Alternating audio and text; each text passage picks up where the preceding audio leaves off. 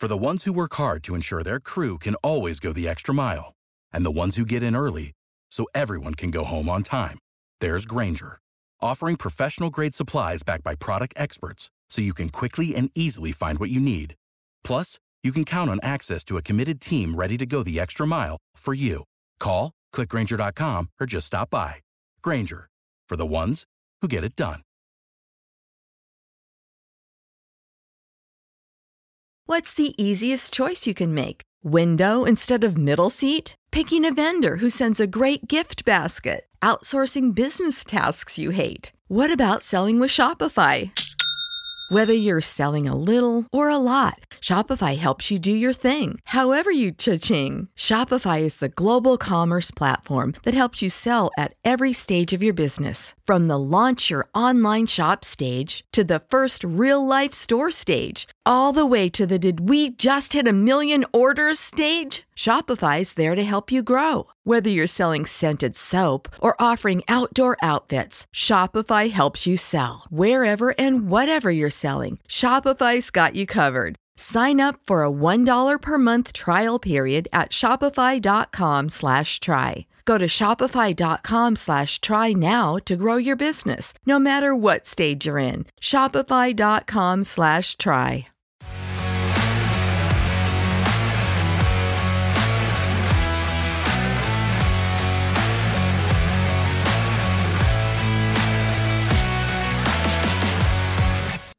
Herzlich willkommen zu Klartext Triathlon, der Triathlon-Podcast von 400 Watt FTP. Swim, Bike, Run, Podcast. Hallo und herzlich willkommen zu einer neuen Folge Klartext Triathlon. Heute mit Julia Dreier, ambitionierte Triathletin und Zahnärztin mit Fokus auf der Sport-Zahnmedizin. Hallo Julia, schön, dass du hier bist. Hallo Alexander. Ja, vielen Dank, dass ich heute dabei sein kann und mal einen anderen Blick auf den Sport mit dir belichten kann. Die Zahnmedizin ist im Sport nicht so beliebt vielleicht, aber man sollte es doch mal im Hinterkopf behalten. Absolut. Ich bin auch total gespannt auf unseren Podcast, weil ich schon gestehen muss, dass ich von Zahnmedizin wenig bis gar keine Ahnung habe und bin wirklich schon gespannt, was du uns da Spannendes erzählen wirst. Und eine Frage vorweg noch, wie geht's dir denn heute überhaupt? Wie war dein Tag? Ja, mein Tag war körperlich anstrengend. Ich musste beim Umzug helfen, ähm, habe es dann so als kleine Stabi-Krafteinheit irgendwie genutzt. Ähm, aber jetzt konnte ich mich ein bisschen ausruhen und Kraft tanken für unser Gespräch die Kraft, die brauchst du natürlich auch, weil wir sind ja hier auch für spannende Fragen bekannt. Aber jetzt stell dich doch erstmal genauer vor, damit die Zuhörerinnen und Zuhörer einen Eindruck davon haben, wer du bist und was du in deinem Leben so treibst. Ja, also mein Name ist Julia Dreier. Ich bin 30 Jahre alt und wohne in Hannover. Meine Arbeit ist ähm, ja als angestellte Zahnärztin in Walsrode also ein bisschen weiter weg. Ähm, dort habe ich aber eine tolle, große, familiengeführte Praxis gefunden, ja, bei der ich wirklich leidenschaftlich gerne arbeite. Und mein großes Hobby ist der Triathlon. Da bin ich leistungsambitioniert dabei und ja, bestreite da auch immer viele Wettkämpfe pro Saison und versuche irgendwie Work-Life-Balance in den Griff zu bekommen wie die meisten Age-Grouper unseres Landes. Und du hast jetzt gerade auch angedeutet, dass du leidenschaftlich Triathlon ausübst. Wir sind ja auch hier ein Triathlon-Podcast. Wie bist du denn überhaupt zum Triathlon gekommen? Ja, also bei mir war es so, dass ich bis zum Abitur nur geschwommen bin. Und für mich gab es auch nur das Schwimmen. Mein Vater hat schon irgendwie probiert, mich zum Triathlon zu bekommen, weil er selbst mehrfacher Ironman ist. Aber ich war da Sturkopf, äh, Triathleten, die können nichts richtig. Ich wollte nur schwimmen, bis ich dann auch realisiert habe, hm, vielleicht ist es gar nicht mal so schlecht, die Fühler ein bisschen auszustrecken und mal eine neue Herausforderung anzugehen. Und da war der Triathlon sehr naheliegend, denn auch neben meiner Schwimmbahn, auf der ich immer geschwommen bin, Da waren dann immer die Triathleten und da musste ich quasi nur eine Bahn weiterhüpfen und bin dann da gleich im Triathlon gelandet. Da haben wir viel gemeinsam. Wie du vielleicht weißt, ich komme auch aus dem Schwimmen und bin dann 2017 zum Triathlon gewechselt. Und ich erinnere mich noch genau so, als ich noch so voller, also voll in meiner Schwimmkarriere drin war quasi, da haben wir teilweise über die Triathleten echt abgelästert und haben gesagt, die können überhaupt nicht schwimmen. Es ist einfach nur peinlich, was die da machen. Und meine Meinung über die Triathleten war tatsächlich nicht sonderlich hoch. Und natürlich war das vor 10, 12 Jahren auch noch eine andere Zeit. Da war das Schwimmniveau im Triathlon sicherlich noch wesentlich niedriger als heutzutage. Da hat sich schon viel getan. Und mittlerweile muss ich aber sagen, dass mir der Triathlon wesentlich mehr Spaß macht, als mir das Schwimmen jemals gemacht hat. Ja, geht mir auch so. Einfach auch das Training ist deutlich abwechslungsreicher. Man kann viel mehr trainieren. Ähm, man ist vor allem auch mehr draußen. Ja, und ähm, ist ein bisschen kommunikativer auch als das Schwimmen. Ich würde sogar sagen, weit kommunikativer. Im Endeffekt, jeder Age Group Triathlet hat auch einen umfänglichen Social Media Kanal, den er pflegt und hegt. Im Schwimmen gab es das überhaupt gar nicht. Da hat man irgendwie gefühlt immer nur auf die DSV Schwimmerabfrage gewartet, dass halt endlich die Ergebnisse eingepflegt sind und man die neuen Bestzeiten beobachten konnte und zumindest als alle Bestzeiten von allen Athleten noch zugänglich waren, da war es auch durchaus ein Hobby von mir zu schauen, was denn jetzt der und der für eine Bestzeit auf der und der Strecke hat. Aber Social Media hat, während ich geschwommen bin, eigentlich überhaupt gar keine Rolle gespielt, ist im Triathlon ganz anders. Ich glaube, im Triathlon geht man echt auch ein bisschen mehr aus sich hinaus einfach. Ja, tatsächlich habe ich jetzt am Wochenende mal wieder einen Schwimmwettkampf mitgemacht. Ich habe hier in Hannover auch einen normalen Schwimmverein und wir haben dann mit einem Masters-Team an so einem Mannschaftswettkampf teilgenommen. Und da geht es dann eben nach Altersklassen und je nachdem, wie schnell man schwimmt, kriegt man dann entsprechend Punkte, sodass dann insbesondere die älteren Athleten einem dann doch überlegen sind. Ähm, also auch wenn sie auf 50 Freistil 40 schwimmen, kriegen die dann trotzdem vielleicht 800 Punkte und man selbst kratzt an der 30-Sekunden-Marke und ja, da springen dann vielleicht, wenn es gut läuft, 600 Punkte bei rum aber trotzdem ein cooles Format, da irgendwie dann auch die Altersklassen miteinander zu vereinen. Ich kenne das auch noch vom Schwimmen. Ich war unter anderem auch in Hannover 2016 bei den deutschen Masters-Meisterschaften dabei und war ein cooler Wettkampf, muss ich sagen. Leider dann mit einem schlechten Ende, weil dann ein älterer Athlet verstorben ist bei dem Wettkampf. Aber ich tatsächlich finde ich das ein cooles Format. Ja, also dass jemand verstirbt, das hört man tatsächlich oft. Äh, ist uns zum Glück nicht passiert. Aber war auch interessant, äh, in dem Format sind dann auch Männer und Frauen gleichzeitig gestartet in einem Rennen. Also das ist noch ein bisschen bunter gemischt als im Triathlon. Also vielleicht auch mal an die Altersklassen Triathleten, vielleicht schnuppert ihr auch mal beim Schwimmen vorbei. Äh, da kann man auch noch mal gut was reißen.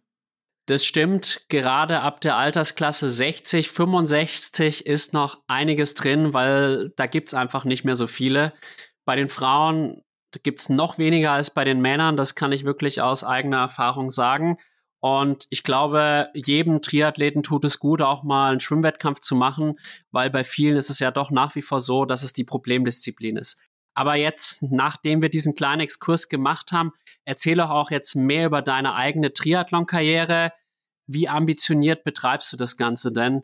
Und vor allem hast du irgendwie bestimmte Distanzen, auf die du dich fokussierst oder bestimmte Wettkämpfe, die du besonders gerne machst? Ja, also ich bin insbesondere auf der Sprint- und olympischen Distanz unterwegs. Hab auch mal einen Ausreißer zur Mitteldistanz probiert, um dann festzustellen, dass das doch noch nicht so ganz meins ist. Ähm, also ich glaube, die olympische Distanz liegt mir besonders gut, weil eben da prozentual der Schwimmanteil recht hoch ist. Ja, ähm, da mache ich eben viele Einzelwettkämpfe, auch deutschlandweit. Ich bin Freund davon, so große Stadtevents mitzunehmen. wie zum Beispiel den Frankfurt City Triathlon oder auch den Knappenman oder ähnliche Veranstaltungen. Auch interessant finde ich immer wieder die regionalen Wettkämpfe, die dann eben im kleinen Umfang sind, aber dafür sehr familiär und ja, jeder kennt jeden, jeder hilft jedem. Auch die Feuerwehr hilft mit und selbst die Fußballer sind dann mit involviert. Also das hat auch seinen Reiz. Ja, und wenn es dann doch noch mal ein bisschen professioneller sein soll, bin ich auch in der zweiten Bundesliga Nord unterwegs. Da finde ich eben die Herausforderung mit der Windschattenfreigabe sehr interessant und dass eben auch ein selektiertes Feld an den Start geht. Das gibt dann noch mal einen extra Reiz als nur den Einzelwettkampf, wo jeder da sein eigenes Ding durchzieht. Absolut. Ich bin auch Ligastarter, leider nicht in der zweiten Bundesliga. Ich habe immer davon geträumt, aber bisher hat es leistungsmäßig einfach noch nicht gereicht. Manchmal habe ich schon drüber nachgedacht, warum bin ich nicht eine Frau? Dann wäre das nämlich eher drin, aber ist halt jetzt so. Und liegt dir das mehr, dieses Format in den, also die Formate in der zweiten Bundesliga oder bist du lieber auf dem Zeitfahrrad unterwegs? Ja, schwer zu sagen. Also bei der, bei den Ligarennen, da muss wirklich alles stimmen. Und man merkt auch sofort, ob es ein gutes Rennen wird oder eben nicht. Also wenn man gut schwimmt, dann kann man sich gut positionieren. Und wenn man es dann schafft, in der Radgruppe zu bleiben, dann kann man da schon zufrieden sein. Ähm, während bei einem Einzelstart kann sich das Rennen ja noch ganz, ganz anders entwickeln. Und man kann auch noch mehr verändern. Und das ist eben beim Ligarennen nicht gegeben. Außer man ist jetzt der absolute Überbiker. Aber beim Ligarennen muss man gut schwimmen, das ist einfach so. Und ja, dann kann man da eben ein gutes Resultat absolvieren. Ja, also ich bin da meistens im Mittelfeld unterwegs, damit bin ich auch schon zufrieden. Während bei den Einzelwettkämpfen bin ich jedenfalls regional eigentlich fast immer auf dem Podium vertreten. Aber mir gefällt es eben, ja, dieses selektierte Feld und die echt die super stellenstarken Mädels um mich herum zu haben, die mich dann doch noch mal ein bisschen pushen. Und solange ich die Sprintfähigkeit noch habe, will ich das auf jeden Fall auch nutzen. Verständlicherweise, mir geht es da ähnlich wie dir. Ich habe auch lieber ein stärkeres Feld, in dem ich dann vielleicht nicht so weit vorne bin, als ein schwaches Feld, wo ich dann gewinne, weil ich möchte mich ja auch mit besseren messen. Das finde ich ist auch die richtige sportliche Herangehensweise und ich kann mich da voll in dich reinfühlen. Ich hatte dieses Jahr auch einen Liga-Wettkampf in Schongau war das. Ich bin so schlecht geschwommen, kam gar nicht ins Schwimmen rein und dann hätte ich eigentlich noch eine ganz ordentliche Radgruppe bekommen können, aber dann war direkt nach der Wechselzone so ein steiler Anstieg und dann sind zwei vor mir ins Straucheln gekommen und ich dadurch auch ins Straucheln gekommen. Dann war die Gruppe weg und der Rest war ein Horror, weil wenn du da völlig isoliert bist in der, in der Liga, dann geht da nicht mehr viel, dann ist das Rennen vorbei. Auf der anderen Seite, auf einer Mitteldistanz, die habe ich jetzt zum Beispiel bei der Challenge Samorin gemacht, letztes und vorletztes Jahr, 2021 lief es Schwimmen katastrophal. Und dann hatte ich aber noch einen richtig, richtig guten Wettkampf, weil ich halt dann auf dem Rad und auch beim Laufen echt performt habe. Und kann ich mich gut reinfühlen. Ja, bei mir war das in Eutin eine 180-Grad-Kurve. Da wurde ich dann so ein bisschen eingeengt und dann, ja, dann war eben auch vorbei. Und dann, ja, war die schnelle Gruppe dann weg. Dann ist das Rennen halt gelaufen, ne? So ist es, so ist es. Und du hast ja dieses Jahr auch noch den Moritzburg-Triathlon gewonnen auf der olympischen Distanz. Genau. Ja, also da ähm, habe ich den Sieg errungen auf der olympischen Distanz. Ich kann den Wettkampf echt nur empfehlen. Ähm, also das Schwimmen um das Schloss herum war echt sehr eindrucksvoll. Und dann, ja, die Radstrecke leicht wellig, sehr einfach zu fahren, also technisch wenig anspruchsvoll. Wohingegen das Laufen mich echt überrascht hat, weil ich dachte, das wäre quasi wie hier in Hannover so ein bisschen um den Maschsee rennen war allerdings eher ein Trailrun, ähm, sehr selektiv, super abwechslungsreich und echt anspruchsvoll. Also kann ich wirklich durchaus empfehlen. Tolle Messe, super Organisation, tipptopp. Das glaube ich sofort. Wir haben in Deutschland sowieso einige Wettkämpfe abseits von Ironman und Challenge, die wirklich lohnenswert sind und der Schlosstriathlon in Moritzburg gehört da sicherlich dazu. Ein Kumpel von mir, der Danilo Krause, hat dort auch teilgenommen und ja, der musste der Laufstrecke auch gehörig Tribut zollen. Kann ich mir wirklich sehr, sehr gut vorstellen. Was hast du dir jetzt in der nächsten Saison denn so vorgenommen, triathletisch gesehen? Ja, also nächstes Jahr möchte ich auf jeden Fall gerne wieder in der zweiten Bundesliga starten und auch wieder Einzelstarts auf der Sprint- und olympischen Distanz. Aber ich äh, überlege auch, mich beim Ötztaler Radmarathon zu bewerben, weil ich jetzt insbesondere zum Ende der Saison verletzungsbedingt ähm, nicht laufen konnte, dadurch deutlich mehr auf dem Rad getan habe und da eben auch die Leidenschaft für längere Distanzen gewonnen habe. Und das wäre auf jeden Fall die ultimative Herausforderung. Mal gucken, ob ich da einen Startplatz bekomme. Der ist ja sehr begehrt. Ich drücke dir die Daumen und ich gebe dir ganz recht, auf dem Rad, da kann man so tolle Erlebnisse haben, weil man halt wirklich auch mal eine Strecke zurücklegen kann. Und für mich gibt es auch nichts Schöneres, als hier in Kreta Pässe und Berge mit dem Rennrad zu befahren. Was hattest du für eine Verletzung, wenn ich fragen darf? Ja, das war ein Knochenmarködem im Fuß oder auch auf gut Deutsch Ermüdungsbruch. Und da war dann jetzt für drei Monate Laufpause angesagt. Jetzt in zwei Wochen steht das Kontroll-MRT an. Und dann hoffe ich, dass ich dann wieder langsam mit dem Laufen beginnen kann. Weißt du, was die Ursache war? Also eine richtige Ursache, ja, irgendwann ist es ja ein schmaler Grad zwischen gutem Training, richtigen Training, ausreichend Training und auch zu viel Training. Und ähm, ja, irgendwann, also ich bin einen lockeren Dauerlauf gelaufen, sollten 40 Minuten werden. Nach 30 Minuten hatte ich ein dumpfes Gefühl im Fuß. Dachte ich, ja, okay, ein bisschen vertreten. Ja, war dann leider doch nicht der Fall. Das hat mich dann ein bisschen, ja, stark zurückgeworfen, auch emotional, weil ich so eine Art von Verletzung noch nie hatte. Wenn dann eher immer muskuläre Verletzungen, aber nie wirklich was Ernsthaftes. Aber gut, irgendwann ist es soweit und ja, es hat mich auch gestärkt in dem Sinne, dass ich auch mal ein bisschen von meinem Ehrgeiz runterfahre, dass ich es auch mal genieße, mm, ja, man nicht, nicht immer den Wettkampf im Fokus zu haben, sondern einfach auch mal lange Rad zu fahren oder jetzt eben auch mal wieder einen Schwimmwettkampf auszuprobieren, mehr Krafttraining mache und ja, eine verfrühte Offseason einzuleiten, auch mal die ein oder andere Party mitzunehmen. Ja, einfach auch mal das Leben genießen und nicht immer so starrsinnig den den Trainingsplan verfolgen, den Wettkampfplan und ja, sich alles andere irgendwie zu verbieten. Das verstehe ich und ich sage immer, Krankheiten oder auch Verletzungen, natürlich sind sie im ersten Moment erstmal blöd, aber mit der Zeit kann man auch durchaus Positives dieser Verletzung oder dieser Krankheit abgewinnen, weil es hat meistens einen Grund. Natürlich, wenn ich jetzt vom Fahrrad stürze, dann kann ich da nicht viel dafür.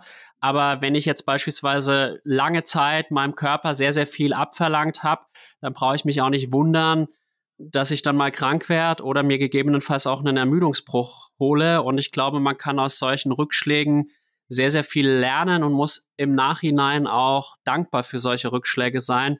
So blöd, wie es jetzt auch klingen mag, aber das ist so meine persönliche Meinung. Und was mich jetzt interessieren würde, weil ich das auch bei sehr, sehr vielen Triathletinnen und Triathleten beobachte, auch bei mir, dass man irgendwie so ein bisschen unentspannt wird und sich dann auch manchmal sehr, sehr viel verbietet und sich dann überlegt, ja, trinke ich da jetzt dieses Glas Wein mit oder stoße ich da mal mit dem Uso an, so auf die Art. Das war bei dir dann wohl auch der Fall, wenn ich es so richtig rausgehört habe. Absolut. Also vor allem am Anfang oder wenn man, man kennt es ja selbst, man hat einen Infekt und man kann ein, wenn schlecht läuft, zwei Wochen nicht trainieren und man denkt, die Welt bricht zusammen. So, und als ich gesagt bekommen habe, dass ich jetzt zwölf Wochen nicht laufen darf, das war für mich unvorstellbar. Und wenn ich jetzt aber so rückblickend schaue, verging die Zeit echt, ja, doch schnell. Und jetzt denke ich mir auch so, ja, selbst wenn das Kontroll-MRT dann sagt, du musst noch vier Wochen warten, dann ist es halt so, ne? Und ähm, ja, Comeback Stronger, man gewöhnt sich daran, dann eben mehr auf die Alternativen zu schauen. Ähm, wobei ich sagen muss, nicht laufen zu dürfen, ist, finde ich, immer die, die größte Strafe. Also, weiß auch nicht, wenn man nicht, nicht Radfahren darf oder so, dann akzeptiert man das eher. Aber ich finde, insbesondere beim Laufen, das ist eben wirklich eins zu eins, was man reingibt, kriegt man raus. Und da kann man nicht groß schummeln. Also insbesondere ich als ehemaliger Schwimmer muss eben beim Laufen super viel tun, um dann eben auch Erfolge zu erzielen. Ja, und dann sind die Rückschläge dann auch eben umso größer. Es ist interessant. Ich bin ja auch ehemaliger Schwimmer und tatsächlich ist es bei mir eher so, dass ich im Schwimmen und Radfahren nach längeren Pausen, und die hatte ich leider in den letzten Jahren doch relativ häufig, länger brauche, um wieder zurückzukommen als beim Laufen. Vielleicht liegt es auch daran, dass mein Niveau beim Laufen einfach so schlecht ist, dass man da nicht mehr viel abbauen kann. Naja, ich hoffe, dass mir das ähnlich geht und ich dann nur eine kurze Aufbauphase habe, um mein altes Niveau zu erreichen. Also ich bin jetzt auch nicht der Überläufer. Ich glaube, ich bin insgesamt relativ ausgeglichen in allen drei Sportarten mittlerweile. Aber ja, wird interessant werden was der Puls dann dazu sagt. Ich drücke dir die Daumen, dass es nicht ganz so schlimm ist und aus eigener Erfahrung kann ich dir auch sagen, es wird dann doch schneller wieder besser, als man am Anfang glaubt. Am Anfang sieht man immer alles schwarz, aber dann, wenn man drei, vier Wochen konsistent trainiert, dann merkt man doch auch, ah, der Puls ist jetzt doch wieder etwas niedriger. So weit bin ich gar nicht mehr von meiner Normalform entfernt. Was ich aber schon noch anmerken wollte an der Stelle, für mich ist es immer das Schlimmste, wenn ich gar keinen Sport machen kann, beispielsweise wenn ich krank bin.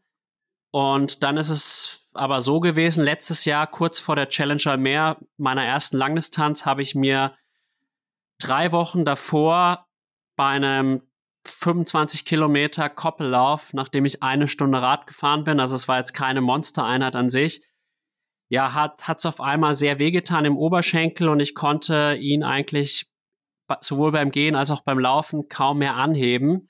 Und ich habe die Langdistanz trotzdem durchgezogen. Es war aber wirklich so, dass ich dann halt eine ganze Weile nach der Langdistanz nicht laufen konnte, weil das war halt eine Schleimbeutelentzündung, also jetzt wirklich nichts, womit ich mir was kaputt gemacht habe. Ich bin auch jetzt komplett beschwerdefrei, aber irgendwie war es für mich auch überhaupt gar nicht schlimm, weil ich konnte ja Rad fahren, ich konnte Krafttraining machen, ich konnte schwimmen und für mich ist es doch viel, viel schlimmer, wenn ich dann gar nichts machen kann. Ja, das ist natürlich dann irgendwie der Super-GAU. Aber ja, selbst wenn man, ja, ein, ein Infekt ist irgendwie ja nicht, nicht so von ewiger Dauer. Und ja, das ist das Schöne am Triathlon, dass man irgendwie immer Alternativen findet und ja, dann sich eben doch austoben kann, egal in welcher Sportart. So ist es. Und jetzt lass uns doch auch mal gerne über dein zweites großes Standbein in deinem Leben sprechen. Oder man muss sagen, aus monetärer Sicht wahrscheinlich dein erstes Standbein, nämlich die Zahnmedizin.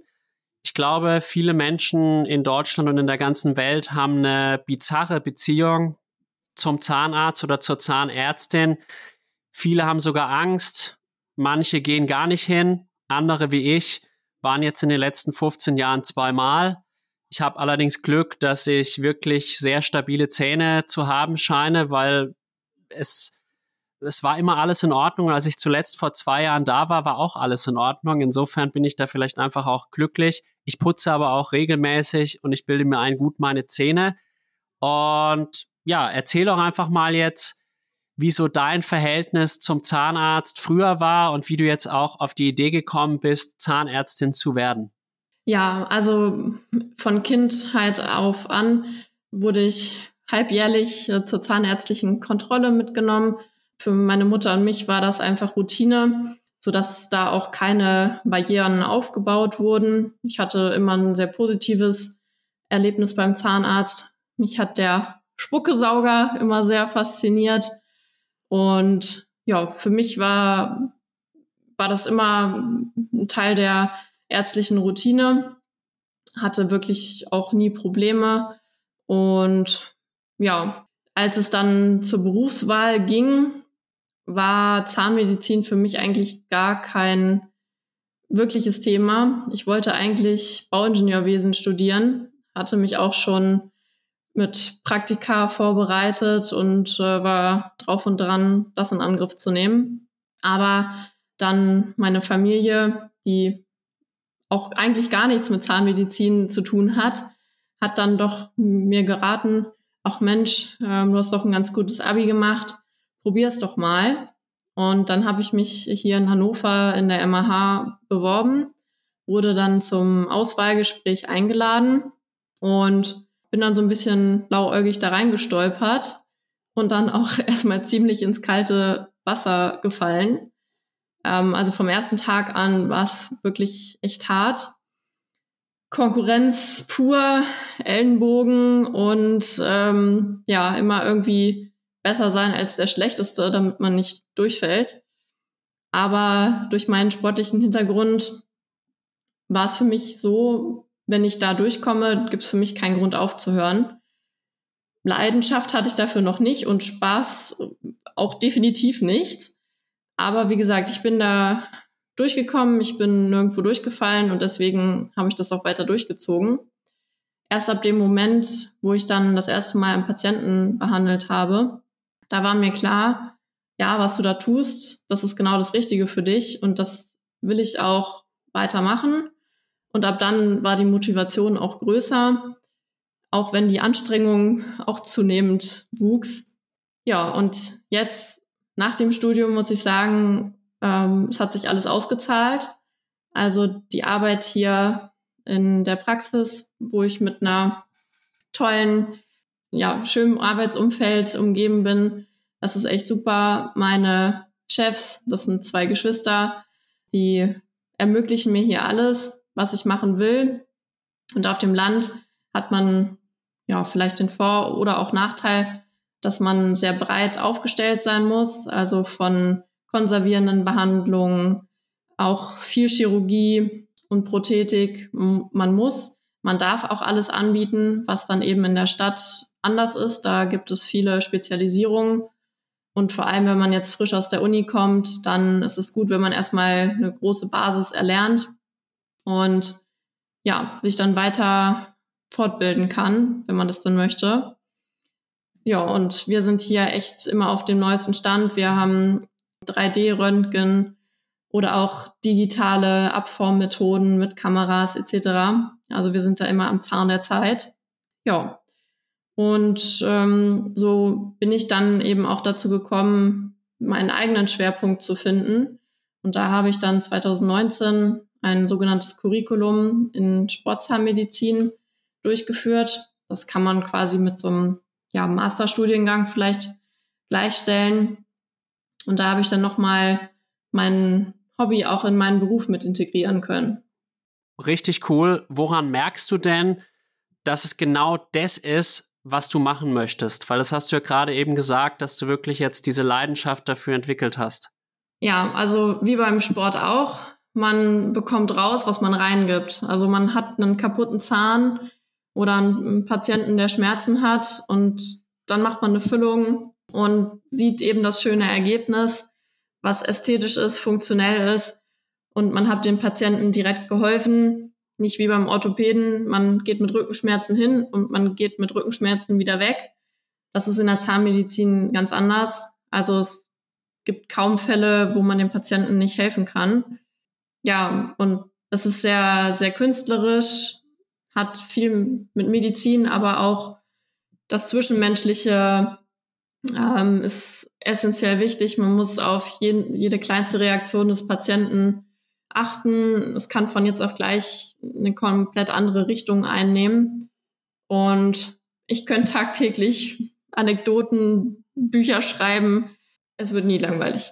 Es ist schön, dass du so für deinen Job brennst. Und ich glaube, das ist echt verdammt viel wert, wenn man dafür lebt, was man halt auch so in seinem Leben treibt. Und da kannst du dich sehr glücklich schätzen. Eine Frage hätte ich auch noch, die ist jetzt gar nicht so Triathlon-spezifisch. Es gibt ja dann so im Volksmund immer so diese Klischees über Zahnärzte, dass die verdammt reich sind und dass die die Patienten ausnehmen finanziell und mit 35 ihre Villa gebaut haben und so weiter. Wirst du mit solchen Klischees auch konfrontiert oder sagst du, das hast du noch nicht so erlebt? Ja, natürlich, die Klischees existieren, aber es ist natürlich auch immer die Frage, was man selbst daraus macht. Und ähm, ja, ich brüste mich nicht damit, dass ich Arzt bin oder muss jetzt in die Welt tragen, dass ich jetzt einen Doktortitel habe und dadurch ein besserer Mensch bin. Ja, also natürlich mache ich den Job, damit ich Geld verdiene, aber ich habe jetzt nicht den, ja, mir ist es nicht wichtig, jetzt Millionär zu werden oder mir den dicksten Porsche zu kaufen. Also das ist nicht meine Definition vom Glücklichsein. Ähm, es ist ein handwerklicher Beruf und das Zwischenmenschliche ist mir super wichtig und ja, das Geld ist natürlich vorhanden und notwendig, damit ich mir eben auch mein Hobby finanzieren kann, aber nicht Alleinstellungsmerkmal. Insbesondere auch hier auf dem Dorf. Da gibt es andere Personengruppen, die noch äh, größere SUVs fahren als man selbst. Das kann ich mir sehr, sehr gut vorstellen. Und ich glaube wirklich, dass man bei eurem Beruf sehr, sehr geschickt sein muss, weil, also ich stelle es mir wirklich schwer vor, da so im Mund zu hantieren und da muss ja jeder Griff sitzen und die Spritze muss richtig gesetzt werden und dann, das ist ja auch sehr feinmotorisch. Ja, absolut. Also insbesondere bei Wurzelbehandlungen kann man sich ja vorstellen, ein Zahn ist schon klein und ein Zahnnerv ist noch kleiner. Also da geht sehr viel über, über taktiles Empfinden, gar nicht mal so sehr über, übers Sehen. Natürlich für ganz schwierige Situationen können wir beispielsweise auch ein Mikroskop verwenden. Lupenbrille ist schon fast essentiell, ähm, aber es ist eben auch viel Feinmotorik und über Gefühl arbeitet man fast mehr, als dass man es unbedingt immer alles sehen muss. Ich denke, da braucht es halt dann auch ein Talent. Und ich denke, das ist aber generell jetzt ein Problem in der Medizin oder auch in der Zahnmedizin, dass halt häufig Leute, die intellektuell sehr schlau sind oder halt sehr gute Noten gebracht haben, beispielsweise in der Schule oder auch in der, im Studium selbst, dann halt Zahnarzt oder Arzt sind und dann vielleicht auch chirurgisch tätig sind, aber gar nicht so dieses Geschick mitbringen, was halt nötig ist, ich beispielsweise, mein Vater ist auch Arzt, der hätte sich natürlich auch gewünscht, dass ich das mache, aber ich habe für mich eigentlich sofort entschieden, als ich 18, 19 war, dass es nichts für mich ist, weil ich halt wusste, ich bin jetzt kein schlechter Sportler, ich bin eher so ein Konditionssportler, würde ich sagen, aber ich bin jetzt nicht so wahnsinnig äh, mit den Fingern begabt und da dachte ich mir dann auch so, das kannst du eigentlich einem Patienten nicht antun. Natürlich in der Medizin, da kannst du dir dann Nischen suchen, wo du das dann auch gar nicht musst. Aber in der Zahnmedizin, da musst du ja wirklich am Patienten arbeiten, sonst verdienst du kein Geld. Ja, das ist vollkommen richtig.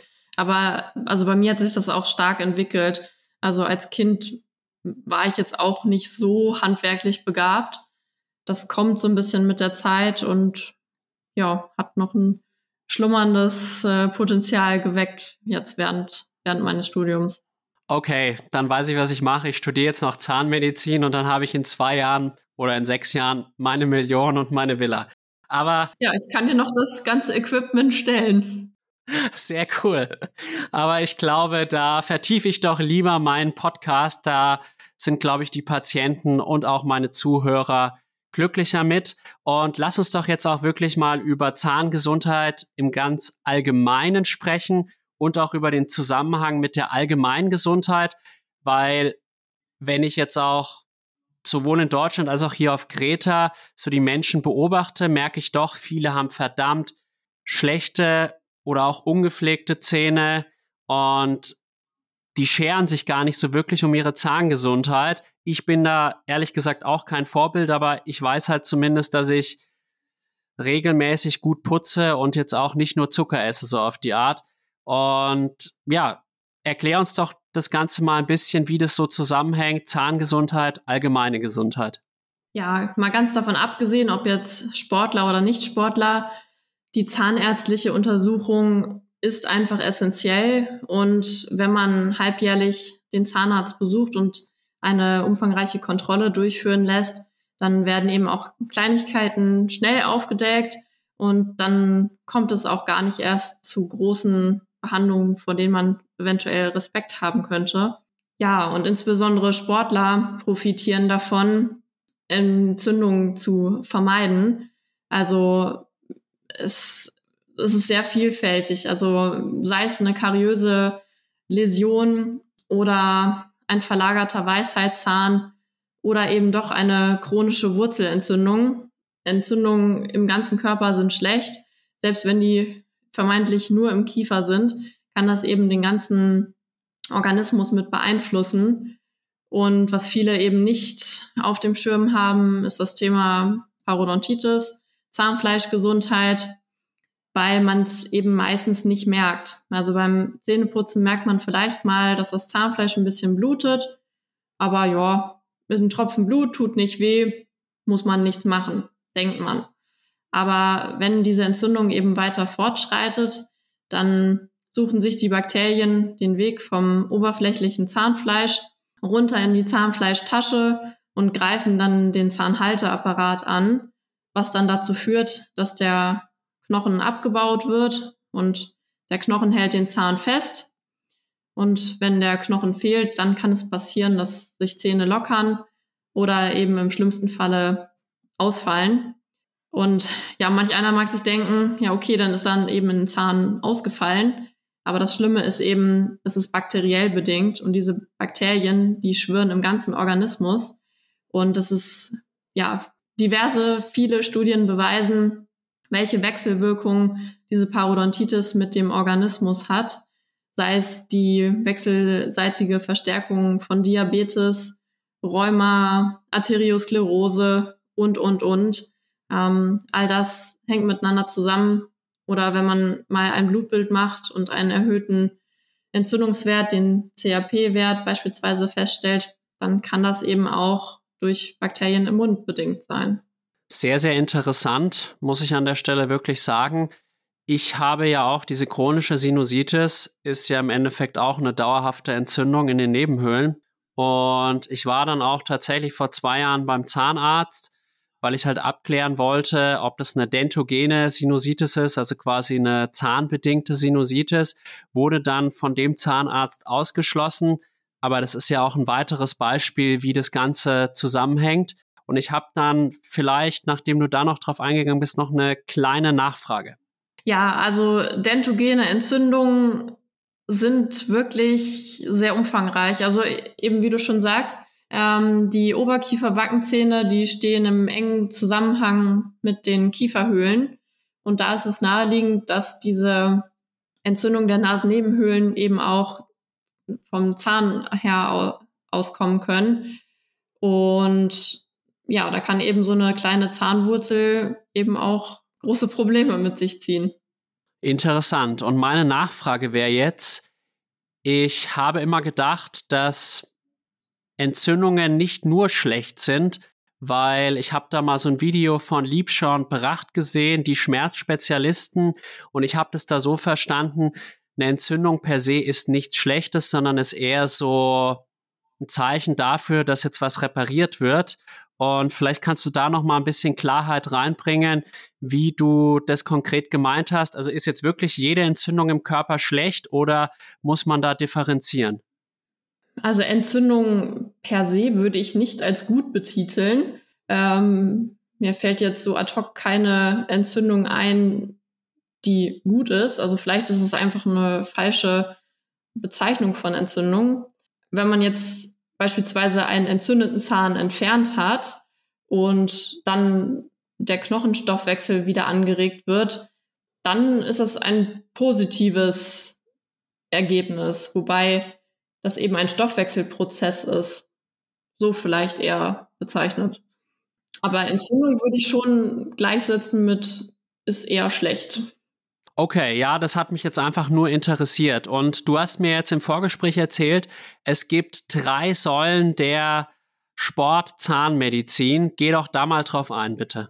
Ja, also die drei Säulen der Sportzahnmedizin umfangen, umfasst eigentlich im, im ersten Sinne die Prävention und Prophylaxe, also sprich der, der äh, halbjährliche Zahnarztbesuch, egal ob Sportler oder nicht, das sollten alle tun. Und da geht es eben darum, dass man einen ganzheitlichen zahnmedizinischen Check-up durchführt, dass ein umfangreicher Befund aufgenommen wird. Dabei wird geschaut, gibt es kariöse Stellen, gibt es defekte Füllungen, wie steht es um die Weisheitszähne, sind die vorhanden, haben die zu wenig Platz oder haben die vielleicht auch schon Zysten an den Zahnwurzeln.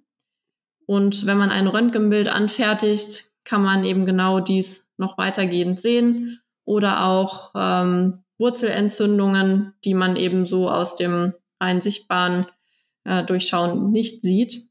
Man führt des Weiteren ein Zahnfleisch-Screening durch, den sogenannten PSI, den parodontalen Screening Index. Und dann kann man schnell sehen, ist das Zahnfleisch gesund? Gibt es ein bisschen Behandlungspotenzial oder sind da wirklich gravierende Entzündungen vorhanden?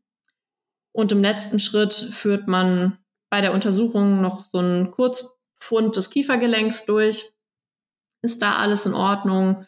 Ist die Mundöffnung abweichend? Gibt es S-Formen? Ganz spezielle Untersuchungen gibt es da. Da möchte ich jetzt gar nicht mal so speziell werden. Das ist erstmal so ein ja, kurzer Check-up.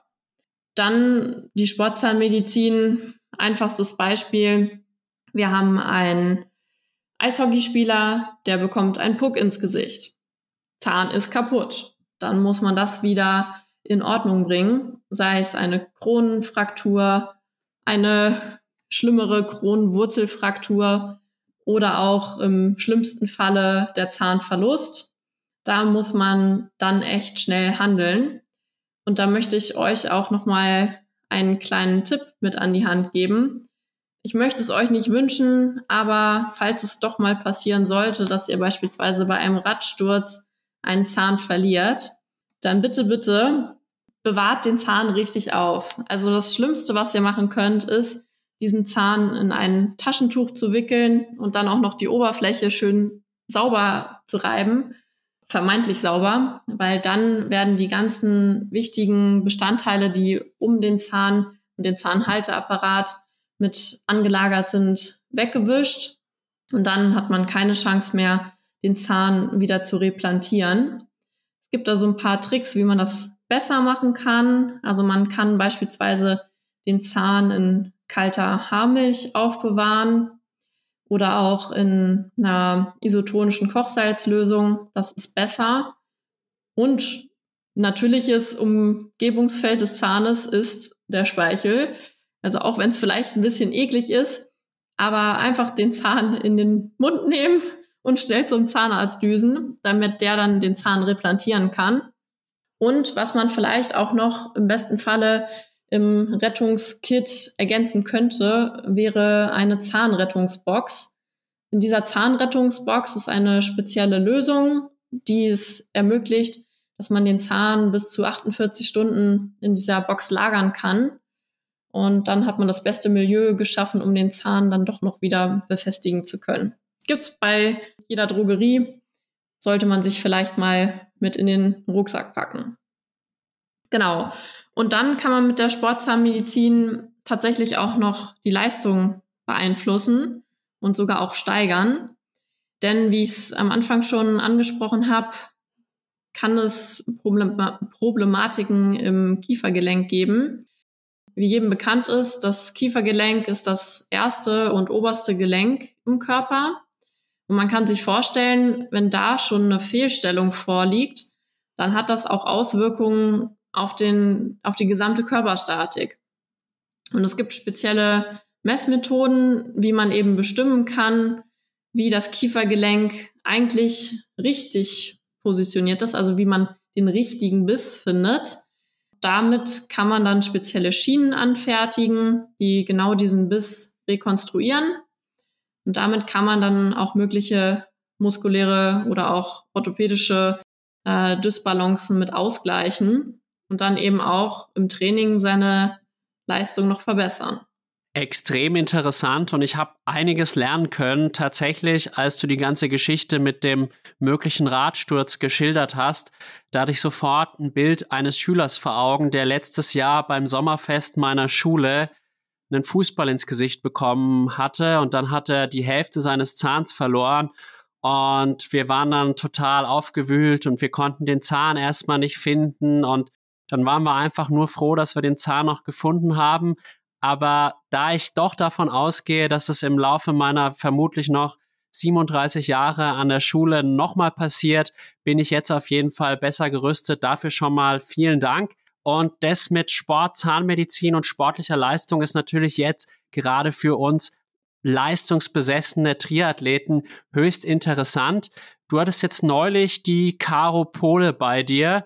Vielleicht kannst du uns da auch ein bisschen was verraten, was du mit ihr so angestellt hast, was du bei ihr rausholen hast können. Natürlich nur das, was du auch sagen darfst, weil es gibt ja auch eine gewisse Privatsphäre. Und ja, schieß los. Ja, also war auf jeden Fall super interessant und auch echt cool, dass sie extra aus Leipzig in das kleine Walsrode gekommen ist. Also da nochmal vielen Dank an dich, Caro. Ende Oktober wird dann das Resultat ähm, eingesetzt, diese eben angesprochene Schiene. Ähm, aber von Anfang an, also Caro kam zu uns in die Praxis. Wir haben einen zahnmedizinischen Check-up durchgeführt. Wir haben ein Röntgenbild angefertigt. Ja, und eben die Routineuntersuchung durchgeführt. Da war zum Glück nichts großartig Auffälliges, aber Caro klagte an klagte, dass sie Beschwerden hat, eben ja nicht im Zahnbereich, sondern im orthopädischen Bereich. Und dann haben wir uns auf ihr Kiefergelenk fokussiert. Und da war schnell erkennbar, dass da eine Kieferfehlstellung vorliegt. Also, dass das Verhältnis vom, vom knöchernen Kiefergelenk zur Kiefergelenksscheibe nicht passend ist, also dass da eine Verschiebung der Gelenkscheibe vorliegt, so dass sie eine, bei der Mundöffnung eine ja, Fehlbewegung durchführt, was mit einem Knacken des Kiefergelenks einhergeht. Und ähm, das war eben zu der kranken Seite ausgerichtet. Und da war es naheliegend, dass dann eben diese Fehlstellung im Kiefergelenk schon manifestiert ist und dass sich das eben von oben nach unten fortsetzt. Ja, und daraufhin haben wir digitale Kieferscans durchgeführt, also nicht mehr konventionell, wie man das von früher kennt, mit den Knetabdrücken. Das Ganze passiert mittlerweile mit einer Kamera digital. Und ja, wir haben zum einen eine, in Anführungszeichen, Knirscherschiene für sie angefertigt. Diese soll sie dann nachts tragen.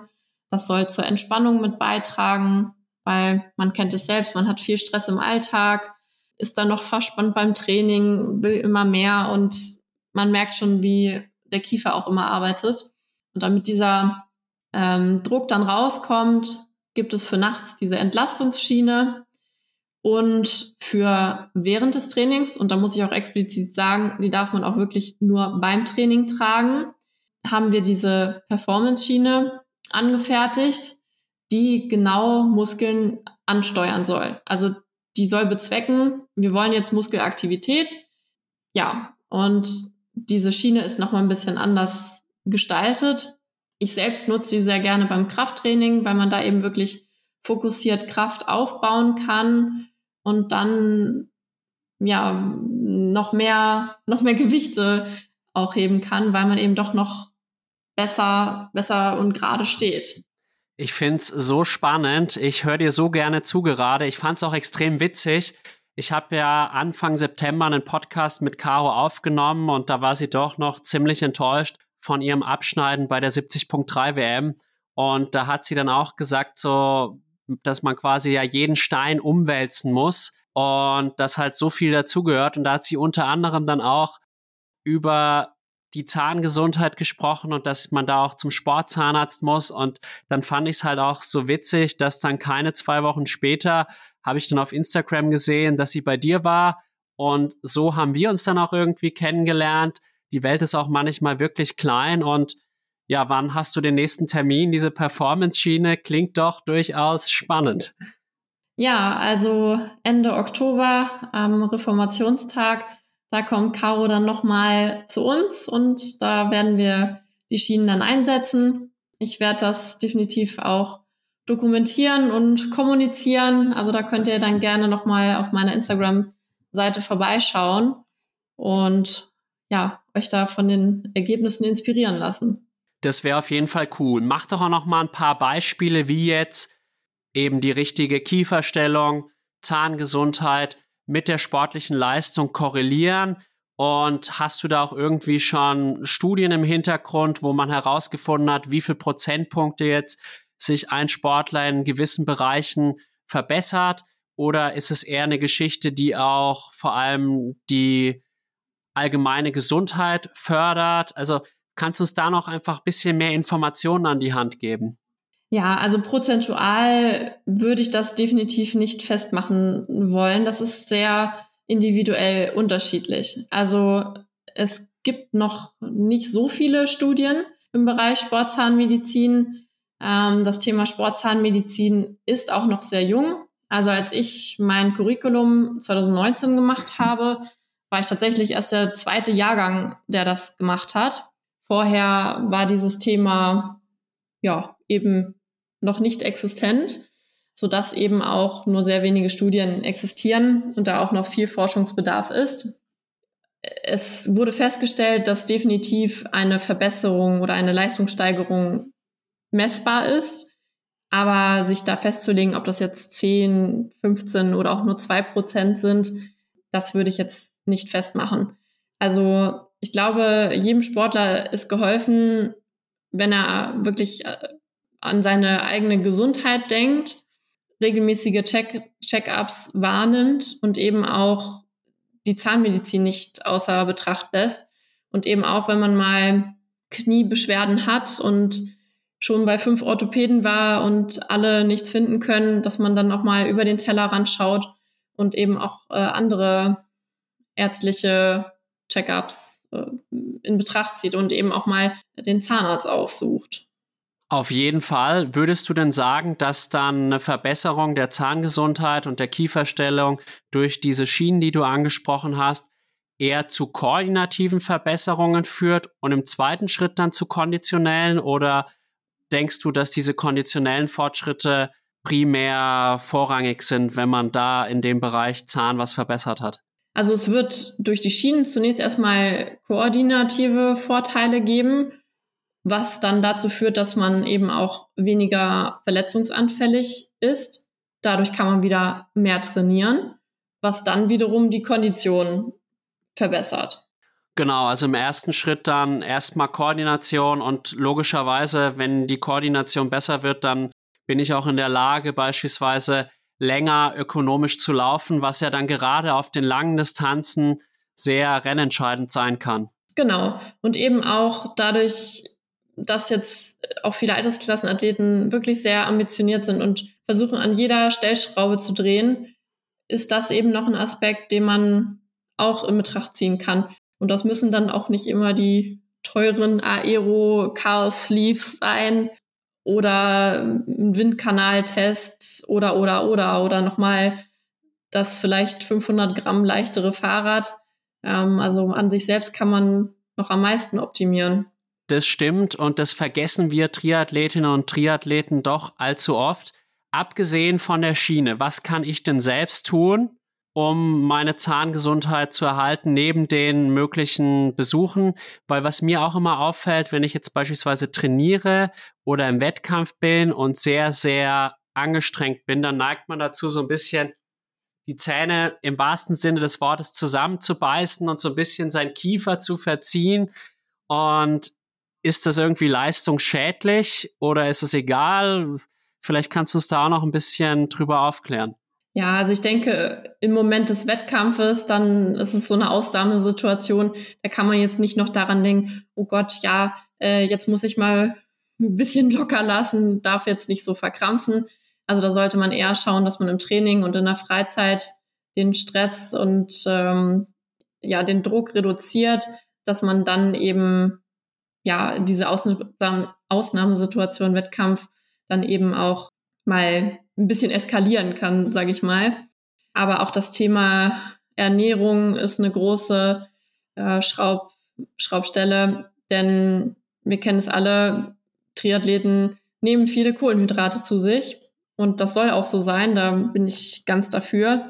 Ähm, das Problem für die Zähne ist nur mit den ganzen Gels und Riegels, es ist ständig ein zuckerbasiertes, säurehaltiges Milieu. Und wenn die Zähne die ganze Zeit in diesem Milieu sich befinden, dann ist das Kariesrisiko enorm erhöht. Also es ist überhaupt gar kein Problem, einmal am Tag einen Riesenberg Zucker zu verdrücken. Das macht den Zähnen gar nichts. Aber es ist eben dieses Ständige. Das ist das Problem, sodass auch meine Empfehlung wäre, möglichst, wenn man viele Gels äh, und Riegel konsumiert, möglichst auch viel mit Wasser nachspült, um den Mund sauber zu halten, also während des Trainings und nach Abschluss des Trainings dann auch nochmal die Zähne gut putzt. Auch die Zwischenräume nicht vergisst, weil da häufig dann doch auch mal was kleben bleibt und ja, dass man da das Kariesrisiko reduziert. Genauso beim Schwimmen. Das chlorhaltige Wasser, das kann den Zahnschmelz mit angreifen. Dadurch werden Zähne empfindlicher. Sie werden gelblicher, weil das Dentin durchschimmert. Sie, die Zähne werden dadurch ja, schmerzempfindlicher. Und auch da muss man eben viel mit Wasser nachspülen, um die Säuren wieder wegzubekommen. Das macht viel Sinn und wieder ein paar Tipps, die ich jetzt auch beherzigen werde. Und natürlich werde ich dann auch mal demnächst wieder einen Zahnarzttermin vereinbaren, damit mein schlechtes Gewissen, was ich jetzt so ein bisschen heute bisher bekommen habe, wieder beruhigt ist. Und was mich jetzt auch noch interessieren würde, du hast ja jetzt mit Caro zusammengearbeitet, aber welche Erfahrungen hast du denn schon mit anderen Sportlerinnen und Sportlern gemacht und inwiefern haben die sich dann auch in ihrer Leistung verbessern können? Ja, also ich habe ähm, beispielsweise eine Handballerin, die ich regelmäßig betreue, die ja primär ein Rechtswerfer ist. Ich weiß nicht, wie man das im Handball bezeichnet, aber ihre Haupthand ist rechts und dementsprechend hat sie da auch, wenn man sie im Stand betrachtet, ihr, ihre, ihres, ja, ihren Rücken betrachtet, da sieht man stark, dass rechts die Schulter sehr tief hängt und dass da starke ja, Fehlstellungen vorliegen. Und das war echt enorm zu sehen, dass sobald sie die Schiene eingesetzt hatte, sich das echt direkt ausgeglichen hat und sie viel gerader stand. Und sie benutzt diese Schiene wirklich immer beim Training und bringt die Schiene dann zu den Kontrollterminen mit, dass wir gucken können, ob sie noch richtig eingestellt ist, weil über die Zeit kann sich das Ganze natürlich auch ein bisschen verändern und dann kann man es wieder einschleifen und dann hat man lange Freude daran. Also nicht nur im Ausdauerbereich, sondern eben auch, ja, oder auch im Kraftsport. Ne? Ähm, das ist besonders wichtig. Und auch ein Patient, der spielt American Football, da haben wir einen individuell angepassten Mundschutz angefertigt. Es, ja, die meisten, die kaufen sich bei, bei Amazon so einen, so einen gelartigen Mundschutz, den man einmal erhitzt, man beißt rein und dann soll der gut passen. Aber das schützt eben doch nicht so gut, weil man kann sich das vorstellen, man beißt da in diese Knete rein und genau in diesen Bereichen, also an den Schneidekanten, ist das Material dann viel dünner. So, und wo bricht ein Zahn als erstes durch? An den Schneidekanten. Deshalb ist es da wichtig, einen mehrlagigen Kunststoff zu haben und das muss dann eben beim Zahnarzt angefertigt werden und kann man sich nicht irgendwo vorgefertigt im Internet bestellen. Das sind beeindruckende Ergebnisse und natürlich gehe ich da zum Spezialisten, weil dafür gibt es euch ja. Was mir halt vor allem bei meiner Nebenhöhlenerkrankung aufgefallen ist und nach wie vor auffällt, ist, dass man halt meistens erstmal zum Spezialisten geht und dann wird einem da nur bedingt geholfen. Also bis ich wirklich mal wen gefunden hat, hatte, der wirklich auch was gebracht hat, hat es wirklich lange gedauert. Ich habe da, gebe ich zu, schon auch so ein bisschen Vertrauensprobleme. vor allem zu Ärzten, ist bei Zahnärzten tatsächlich noch nicht so der Fall gewesen, weil ich halt auch nie diese Probleme hatte. Und ich fand es immer so schwer. Ich bin dann von Spezialist zu Spezialist gerannt und keiner hat so wirklich mal die Ursache benannt.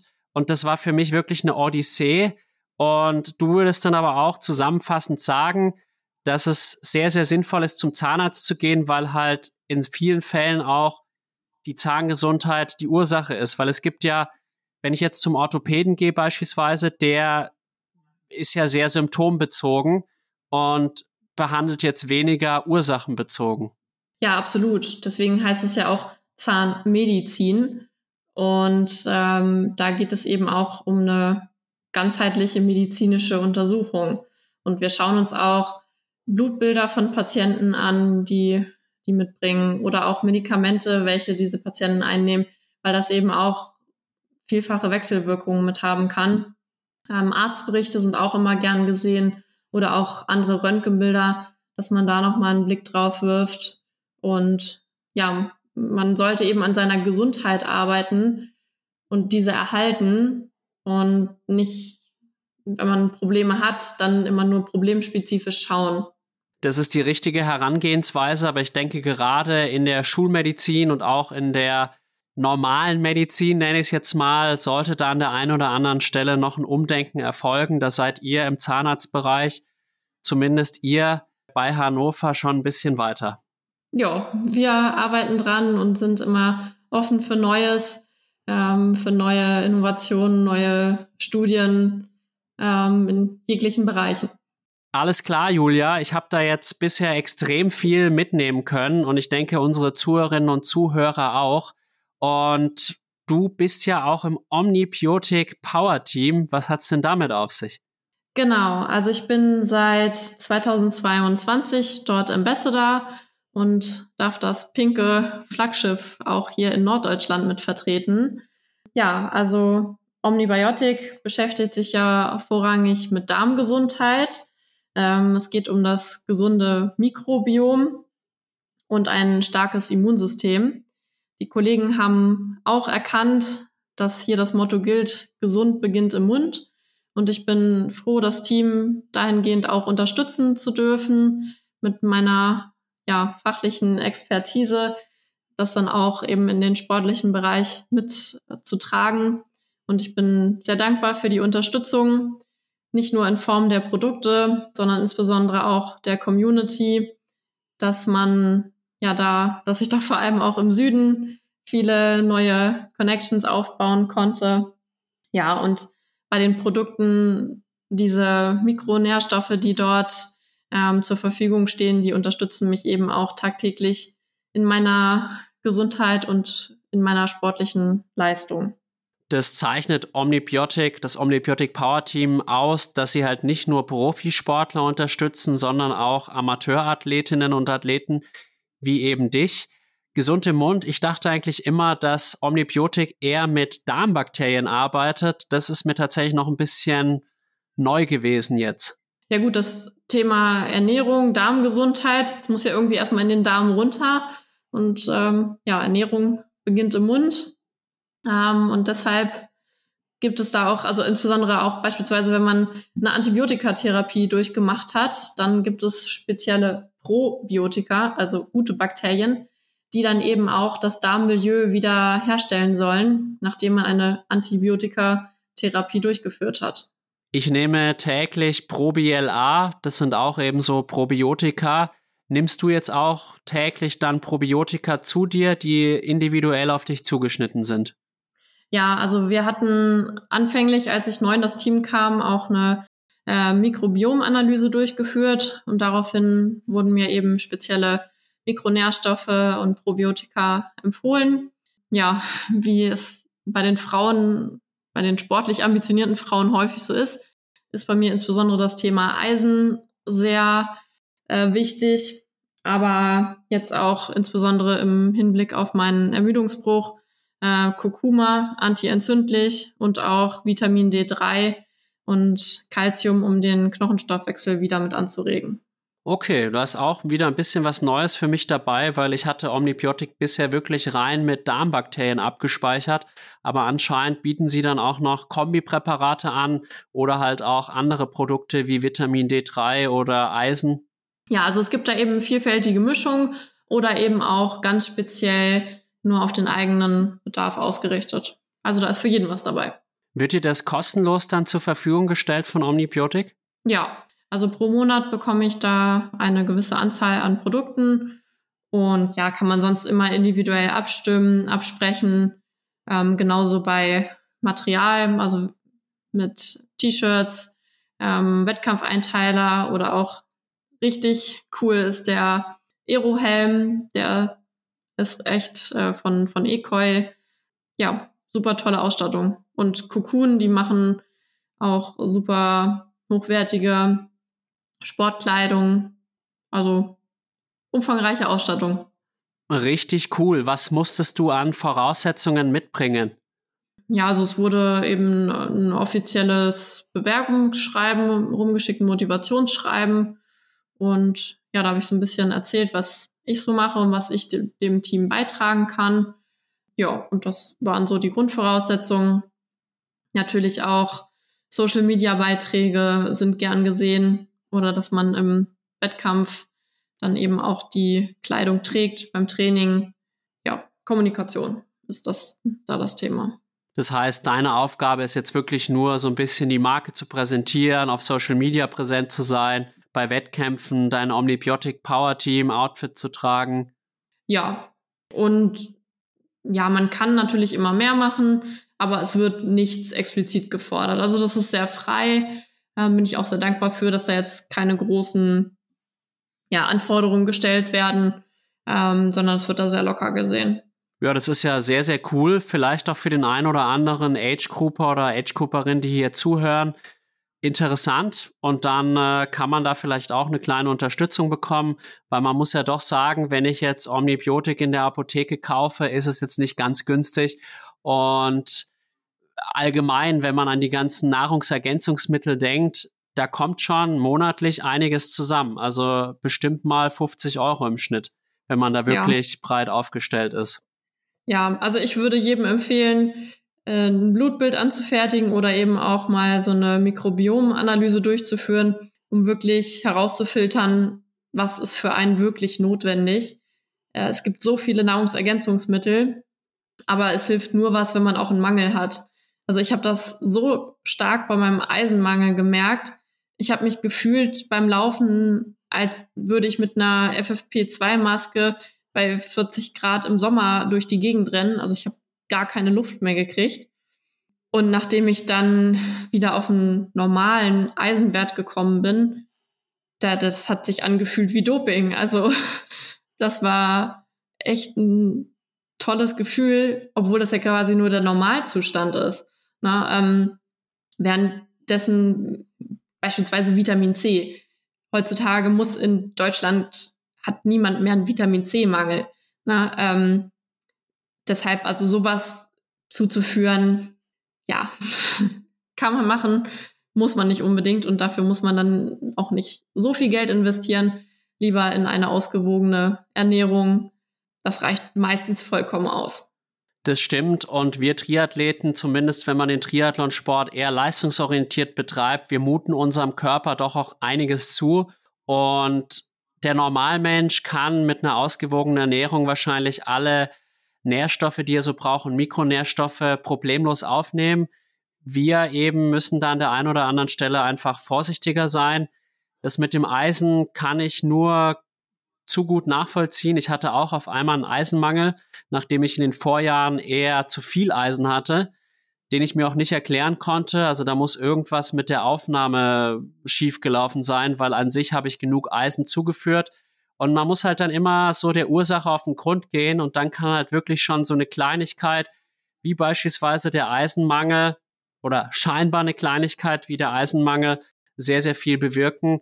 Und da muss man wirklich froh sein, wenn man dann halt auch einen Partner hat, wie du jetzt bei Omnibiotik, der einem da zur Seite steht und dann halt auch hilft, dass da eben keine Defizite und Mängel entstehen.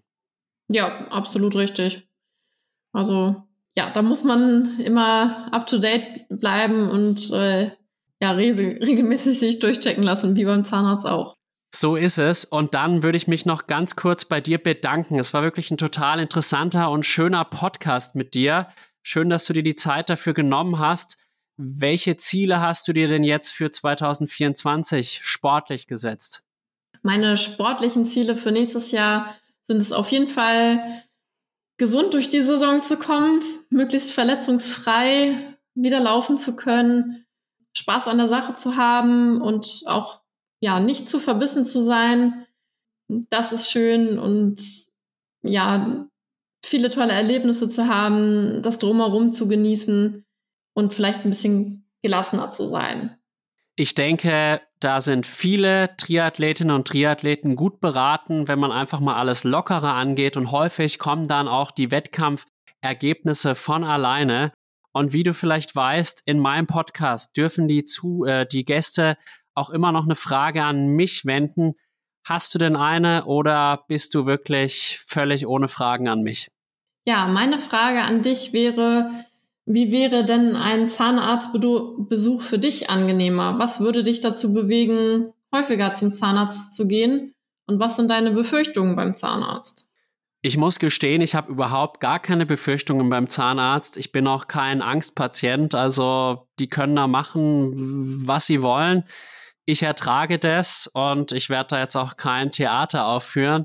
Ich glaube, bei mir ist wirklich das Problem, dass ich generell Medizinern und da zählen ja auch Zahnmediziner auch dazu, aufgrund vieler negativer Erfahrungen einfach nicht mehr so viel Kompetenz zuweise, um da ganz ehrlich zu sein. Und letztlich ist es auch vielleicht eine dumme Herangehensweise, aber da, dann denke ich mir doch immer so, ja, jetzt gehst du zum Arzt, aber was bringt's mir dann? Im Endeffekt hilft er dir auch nicht. Und so ist es halt zum Beispiel bei meiner Sinusitis jetzt auch. Natürlich habe ich nach wie vor immer mal wieder eine akute Sinusitis. Und wenn ich da zum Arzt gehe, bin ich danach nicht viel schlauer und kann mich dann im Endeffekt auch selbst behandeln, weil ich weiß, was mir gut tut, was ich brauche. Und das ist, glaube ich, so meine Befürchtung, warum ich dann es häufig vermeide, zum Arzt zu gehen. Wobei man ja auch sagt, dass Männer generell weniger gerne zum Arzt gehen. Und wenn, dann häufig zu spät. Und an sich, wenn die Zahnärztin oder der Zahnarzt einfach freundlich ist und mir erklären kann, was da so passiert, dann bin ich, glaube ich, tatsächlich ein sehr angenehmer Patient. Ja, sehr schön gesagt. Also ich glaube, es ist sehr wichtig, eine Vertrauensbasis aufzubauen und eben auch zu erklären, was man tut, um frühzeitig zu erkennen, wo man ein bisschen vorsichtiger sein muss ähm, und wie man dann zwischen, also das Patienten-Arzt-Verhältnis dann eben auch sehr angenehm gestalten kann das ist halt wie zwischen Trainer und Athlet. Da ist auch Kommunikation das Allerwichtigste. Und so ist es halt auch in einem sozialen Beruf wie dem des Zahnarztes oder auch wie in meinem Beruf des Lehrers. Wenn ich halt mit meinen Schülern nicht klarkomme, dann die Beziehung nicht stimmt, dann lernen die auch nichts. Und so ist es halt auch beim Arzt oder beim Zahnarzt. Wenn die, das Vertrauen nicht da ist, dann ist im Endeffekt das ganze Projekt zum Scheitern verurteilt, selbst wenn man rein fachlich alles richtig macht. Das ist einfach so und ich glaube, das ist auch ein super Schlusswort. Ich bin auf jeden Fall sehr gespannt, welche Leistungen Caro Pole in nächster Zeit zu erbringen wird. Ich erwarte jetzt auf jeden Fall eine große Leistungssteigerung, ohne zu viel Druck aufzubauen. Und es war mir wirklich eine Ehre, mit dir zu quatschen, Julia, und ich wünsche dir alles Gute für ja, das restliche Jahr 2023 und natürlich für deine Saison 2024. Ja, vielen Dank für das Gespräch und erwartet Großes. Auf jeden Fall. Und jetzt noch ein paar Worte von mir an euch. Ich danke euch erstmal, dass ihr wieder eingeschaltet habt. Das freut mich immer sehr. Und ich freue mich natürlich auch über eure Unterstützung in Form von Spenden auf Red Circle oder PayPal in Form von positivem Feedback, aber auch gerne ein bisschen Kritik, wenn das ein oder andere besser gemacht werden könnte. Und ansonsten wünsche ich euch weiterhin viel Spaß beim Zuhören und bis ganz bald, euer Alex von Klartext Triathlon.